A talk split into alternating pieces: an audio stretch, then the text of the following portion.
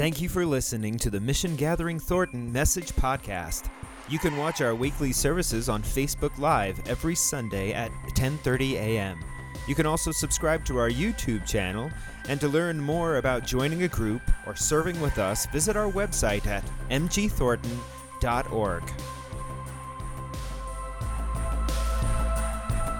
Thank you for being with us and worshiping with us today. You know, I was thinking about, we're in March, a year ago, basically, we've been in this pandemic situation for about a year. And since the start of the pandemic, just back in March, just over a year ago in 2020, since then, really, the theme has been again and again like, let's get back to normal. Do whatever we can to get back to normal. So, to do that, we canceled church, we canceled school, we worked from home, you know, all that. We socially distance. And back then, last March, so many of us seemed to think that we just needed to do this for a couple weeks, right? A few weeks, three weeks. Um, just sacrifice a little bit and then things will get back to normal. I remember thinking, like, hey, we'll do this online church thing for a few weeks and then Easter Sunday we'll be back and we'll celebrate together. Um, not so much, obviously. Slowly, reality started to dawn on us that this was going to be a lot longer than we first expected. I remember having a conversation with some clergy friends of mine, some pastor friends of mine, back uh, almost exactly a month or a year ago uh, today. I think it was March 18th. I'm recording this on uh, St. Patrick's Day, so hence I'm wearing my green shirt. And uh, you can kiss me when you see me because I did my ancestry.com and I am somewhat Irish. My mom's family goes back to Ireland, if I remember correctly. Uh, but I get back to it. I remember having a, a conversation with some friends, like I said, almost exactly a year ago today. And one of them said, Hey, this could be 18 months, an 18th month ordeal. And I, it seemed too far fetched at the time even to, to think about such a thing. Uh, yet here we are with experts raising concern about a possible fourth wave of the coronavirus and talk of herd immunity not coming until late summer or early fall. Once you know it, almost 18 months exactly of this pandemic when this first thing started. And along the way, the thing that has struck me has been this emphasis or push to get back to quote unquote normalcy. Uh, I was thinking about some of the ways that we've tried to not just get back to normalcy, but pretend that things are normal as they are already. Like I remember last summer watching baseball and Fox Sports, Fox 31, uh, or, or Fox Broadcasting would put CGI fans in the stands to make the viewer look like, you know, to the casual viewer on watching on TV that there was people in the stands. Football and ba- basketball games would pipe in audio crowd noise again to make it feel like there were people there watching the game, to make it feel as normal as possible. And while I understand to some extent this desire to keep things feeling like normal, to make things as normal and familiar as possible, I also remember hearing someone say last year or sometime during this past 12 months that the more we try to hold on to what was, the longer and harder it is to accept what will be. You know, mask wearing comes to mind as an example of this. I must say, is it any surprise that the most often most vocal critics of mask wearing are uh, middle aged white men? Shouldn't be much of a surprise there. Of course, they know better than anyone else, right? Right? You know, the point being that the same, many of the same people who oppose mask wearing are now the ones who are opposing the vaccine and will almost certainly be opposing whatever health recommendations leaders recommend in the future. They yearn for a past, for a quote unquote normal that no longer exists. But to grow and to thrive, we have to change, we have to adapt, we have to let go of the past and welcome the new. Resisting the new means going back to the normal, the quote unquote normal, and honestly, that's no more. It's gone, gone forever. So rather than looking towards the future and and trying to hold on to the past, that is long gone, we need to be willing to let go and to move forward and to look forward. But of course, the question is how do we do that? How do we do that? You know, I'm reminded of something Jesus said when he was talking about his own death. In the Bible, Jesus talks fairly regularly about his own death, or more specifically, that he would be killed. And it's one of those conversations that I want to take a look at today. This is the fifth week of Lent. We're in the fifth week of our Again and Again series, and today we're talking about the theme of being reformed. And I want to purposely include that hyphenation reformed. Reformation is a journey of letting the old fall away for something new that will emerge, of returning to God's Word again and again, and of being drawn into the heart of God. I want to read you uh, from John chapter 12, Jesus' own words, and the story that I'm going to be talking about today. So I'm going to be reading from uh, my Bible here, John chapter 12, verses 20 through 26. I'm going to be reading out of the Common English Bible, but if you have a Bible handy, you're welcome to read along. We'll have the words on the screen here for you as well. So in John chapter 12, verse 20, it says, Some Greeks were among those who had come up to worship at the festival. They came to Philip, who was from Bethsaida in Galilee, and made a request. They said, Sir, we want to see Jesus. Philip told Andrew, and Andrew and Philip told Jesus. Apparently, a couple Andrews here. Jesus replied, The time has come for the human one to be glorified. I assure you that unless a grain of wheat falls into the earth and dies, it can only be a single fruit single seed, excuse me. But if it dies, it bears much fruit. See, I'm getting ahead of myself. Those who love their lives will lose them, and those who hate their lives in this world will keep them forever. A couple quick notes about this text before uh, I dive in on what I want to focus on today. But Jesus here is referring to himself as the human one. Some other translations of the Bible might use the phrase uh, Son of Man. Same thing. It's just, again, we're reading a translation of an ancient language. Uh, so Jesus, in this version, calls himself the human one. Other translations will have Jesus calling himself the Son of Man. Uh, another thing I want to point out is this theme of losing one's life to ultimately find it is something that Jesus talks about uh, throughout the Bible, throughout the four Gospels, uh, the four books of the Bible that tell most of the story about Jesus. So it's a common theme that Jesus repeats again and again. But uh, like I said, what I really want to focus on is what Jesus said about seeds.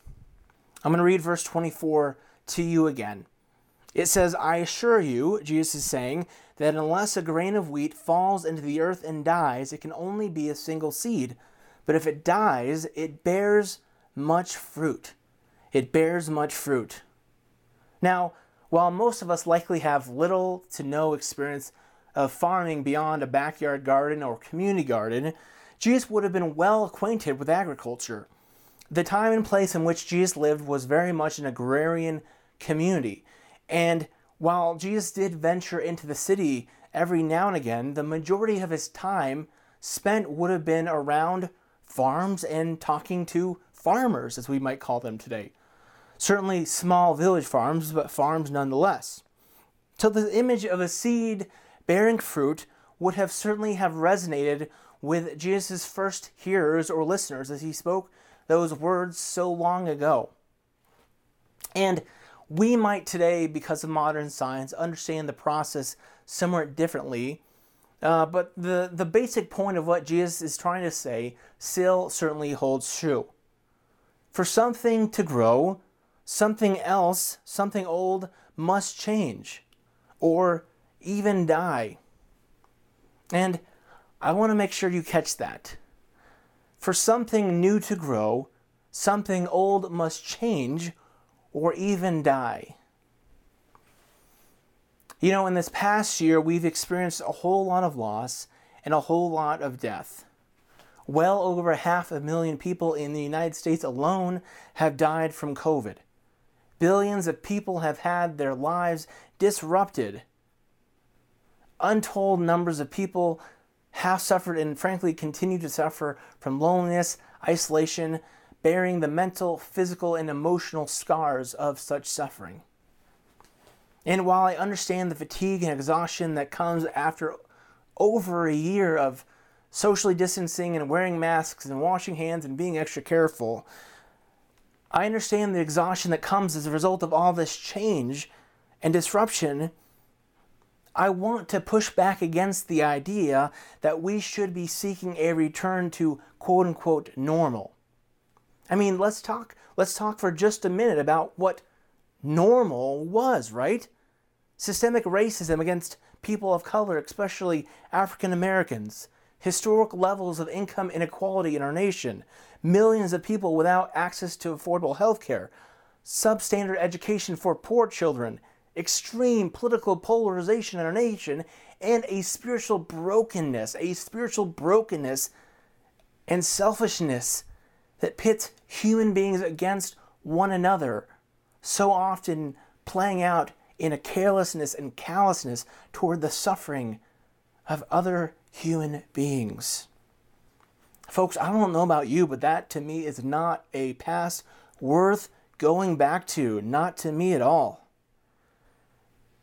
And while I understand that change is painful and change is loss, it is hard. What I want to make clear today that death and loss do not have to be the end. They do not have to be the end. Certainly, we know this to be true in the Christian tradition. I mean, in a few weeks, we'll celebrate Resurrection Sunday, Easter Sunday, that death is not the end. But even if we look beyond Christianity, think about science. I mean, science teaches us that death is not the end, but rather a transition into something new. And whether or not we know someone who has died from the pandemic, we all have lost something. We all have experienced death in one way or another. The death of something we held dear. You know, to speak honestly for a moment, many white people have since this summer experienced a death of this perceived innocence as we were confronted by the realities of systemic racism within our nation. Even beyond that, we have all lost lost so many things from family outings to parties with friends to work opportunities to children's education to you know vacations and the list could go on and on and on the point of all this is whether it's a significant loss a profound loss or even just what's perceived to be a little loss all loss is loss and loss is like death and this change this constant change is constant loss. And it can feel to us because it is, in a way, like constant death. The end of something, right? The end of something. Something we knew is now gone, it is now lost. And while change and loss certainly are pain and hard, pain and hard, painful and hard, there you go. While change and loss is certainly painful and hard, I believe the message of Jesus is that our loss does not have to be for naught. Death need not be the end. When we stop and take note of what we lost, when we grieve and mourn, when we start to process all that we've lost and work through it all, we make space. We make space for the renewal and reformation to begin to use Jesus metaphor, we are the seed. We are a seed in the ground right now. It's up to us whether we will bear much fruit and be reborn, as Jesus used that language like we talked about last week in John chapter 3 when talking to the religious leader Nicodemus. You know, in this life, and especially in this time of pandemic, we are confronted again and again with change and with loss. And in this process, God offers the opportunity to us again and again to be reformed, to be renewed, to be reborn. And as Jesus said to Nicodemus one night late, long ago, you must be born again. You must be born again. Friends, this is usually the part in my message where I offer you a call to action. I extend to you a call to action, meaning I encourage you to take some action or prompt in your life, to go out and do something, internal or external, within your life, or the life of the community, or the life of your family, your friends, whatever. Today, I want to switch that around a little bit and invite you to a call to awareness. A call to awareness. I want to invite you to be aware to be aware of the change that you have experienced in the past year. From wearing a mask to working from home to everything in between. I want to I want to invite you to consider everything that you've lost over the past year, whether it be time with friends and family, job opportunities, vacations, or simply human connection. And maybe your loss has been more profound. Maybe you have experienced the death of a loved one, a family member, a friend, a parent, a sibling. My heart goes out to you. And I pray for your peace and comfort during this time. But I want you to realize I want you to understand, I want you to be aware that whether or not you know someone who has died, all of this change, all of this loss has been like a death to you and to me. It's been like a death. And I'm not in any way trying to trivialize, trivialize the very real deaths and losses of human connections, human beings that we have lost from the face of this planet as a result of this pandemic. I'm not trying to trivialize that, trivialize that in any way, but I want to be I want to be real that change is loss and loss is like death. That's how we process it as human beings.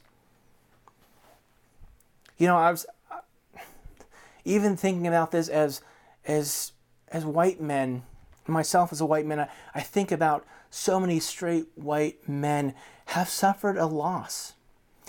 And hear me for a second. Please hear me when I say this. I'm not trying to justify in any way the injustice and racism and patriarchy that's been uh, propagated by so many straight white men over the years. But the reality is, whether they like it or not, whether I like it or not, whether we like it or not, straight white men have lost something.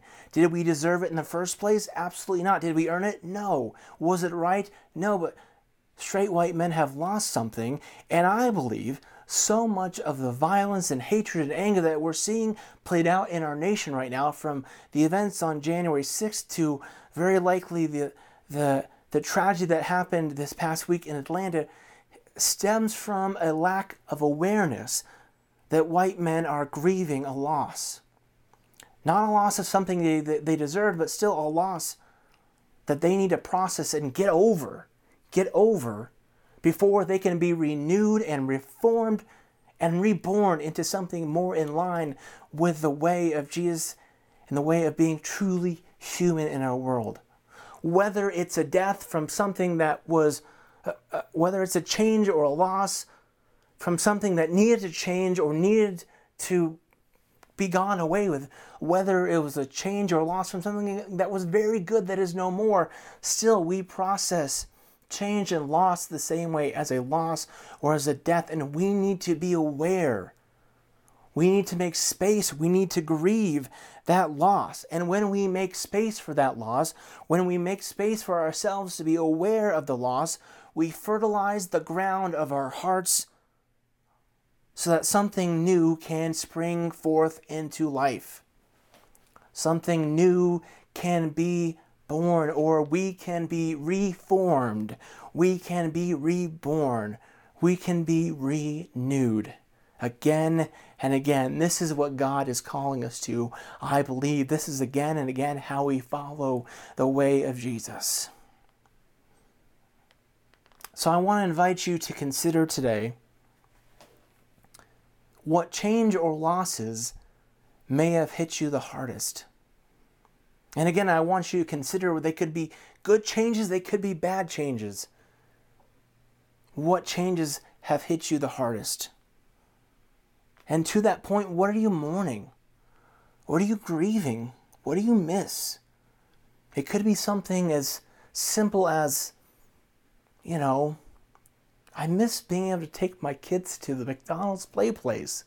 That's silly, but it's true. I miss being able to do that.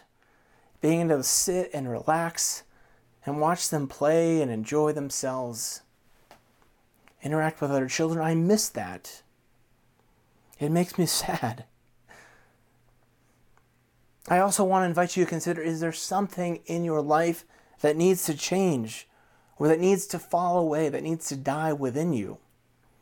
Again, for there's so many white men out there, what needs to change or fall away or die within them is that white supremacy or patriarchy or uh, unearned social status that they don't deserve.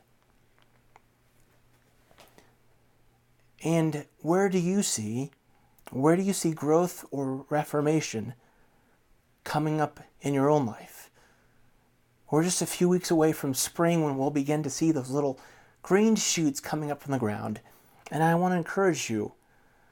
We've been through this long, hard winter of COVID. Where do you see signs of growth, of renewal, of reformation within your own life? And how are you making space? How are you tilling the ground of your heart so that new life can come forth? I invite you to stick around for our time of communion and discussion on our Zoom group that happens shortly after this on Sunday mornings if you're watching live. Stick around, there'll be the Zoom link in the comments below. Check your email. I'll also make sure it gets posted on the main Facebook page. But ponder over those questions. We'll, we'll discuss them here in a bit. But before we do that, let's take a moment to pray, and I invite you to join me in a spirit of prayer.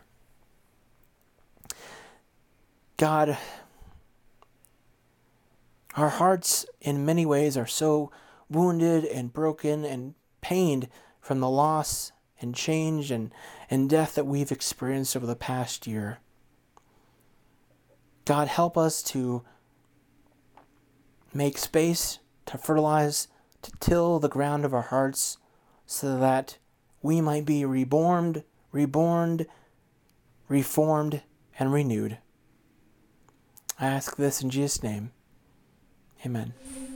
Thank you for listening to the Mission Gathering Thornton Message Podcast. You can watch our weekly services on Facebook Live every Sunday at 10:30 a.m. You can also subscribe to our YouTube channel, and to learn more about joining a group or serving with us, visit our website at mgthornton.org.